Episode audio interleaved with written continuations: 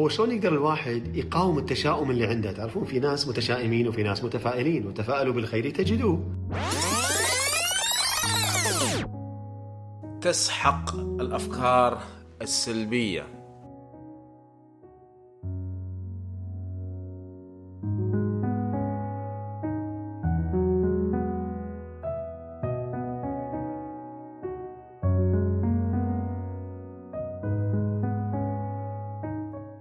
السلام عليكم.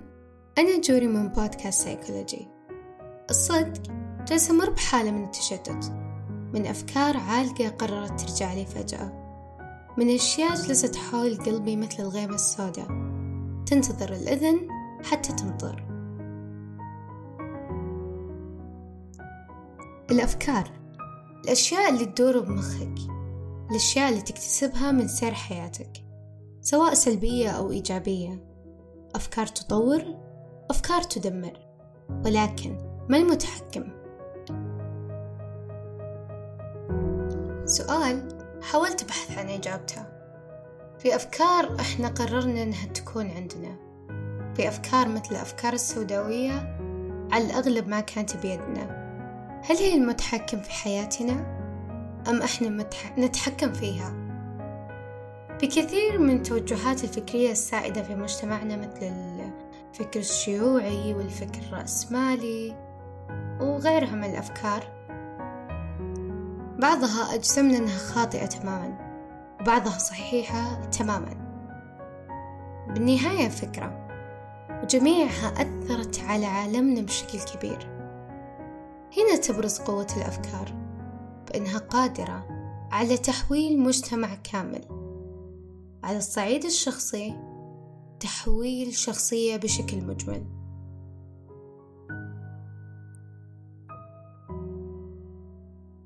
تفكير على حسب ويكيبيديا هو مجمل الأشكال والعمليات الذهنية التي يؤديها العقل اللي يتمكن من نبذجة العالم الافتراضي أو الواقعي بشكل من الأشكال.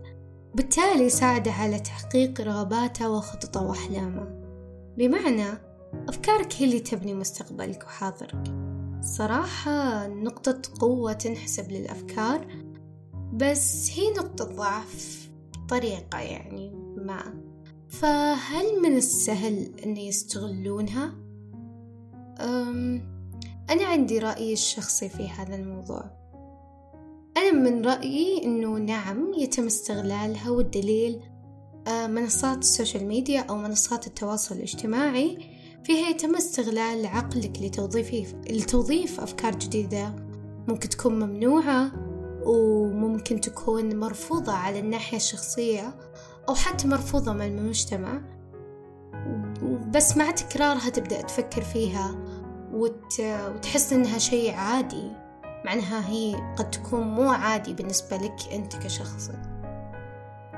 أكبر مثال منصة التيك توك. فيديوهات كانت تقريبا ما تتجاوز الدقيقة ثلاثين ثانية. عطتنا الكثير من الأفكار وأكسبتنا كثير من العادات اللي كنا نرفضها في وقت من الأوقات.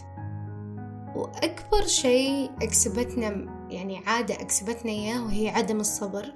والدليل إن إحنا ما نتحمل نشوف آه، تيك توك يعني يمكن دقيقتين أو ثلاث دقايق. فسؤالي هنا هل يتم استغلال هذه المنصات لزرع أفكار غير مقبولة؟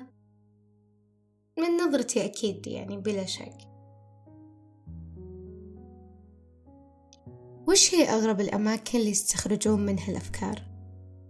أعتقد دورة المياه أغرب مكان ممكن تفكر فيها فكرة عبقرية ما أعرف ليه بس دايم يكون في هذا المكان أفكار جهنمية على الأغلب. تعرفون السبب؟ أنا صراحة قرأت عن هذا الموضوع وجبت لكم سبب واحد. إذا تبون تعرفون الأسباب الحقيقية وراء هذا الشيء راح أحط لكم تحت آه، موقع أو مقال تقدرون تقرون عن هذا الموضوع. بس السبب اللي أقنعني وحسيت إنه ينفع أذكره أو السبب اللي خلاني أحس إنه أوه لا هذه يمكن صح إن دائما في دورة مياه نكون مثلا تروش بموية دافية وبالتالي تسترخي الأعصاب ونهدى فنسمح للمخ بأنه يفكر بأفكار آه، ممكن تكون غريبة وممكن تكون مفيدة زي الخميدس ف صراحة أنا أشوف المكان هذا يمكن أفضل أفضل الأفكار راح تطلع فيه صدقوني. بالنهاية أفكار بحد ذاتها مهمة ولكن ليست مهمة بقدر إذا كانت مادية. مثلا ألبرت أينشتاين قدم فكرة وحولها إلى بحث كامل. استطاع فيه الفوز بجائزة نوبل. هالدليل كافي أن الأفكار قيمة لكن العمل أو الشيء المادي هي الأساس. الأفكار قيمة بأنها كأفكار يعني شيء غير ملموس. لكن إذا تم تحويل هذه الفكرة إلى شيء واقعي فهنا تكمن القيمة الحقيقية لهذه الفكرة. وصلنا لنهاية الحلقة. لكن هل الأفكار نعمة أو نقمة للإنسان؟ جاوبوني على هذا السؤال في حسابنا الرسمي بتويتر أو بأبل بودكاست أو الساوند شكرا على استماعكم. لا تنسون تقيموني إذا عجبتكم الحلقة. كان معكم جوري من بودكاست سايكولوجي. بالتعاون مع محتوايز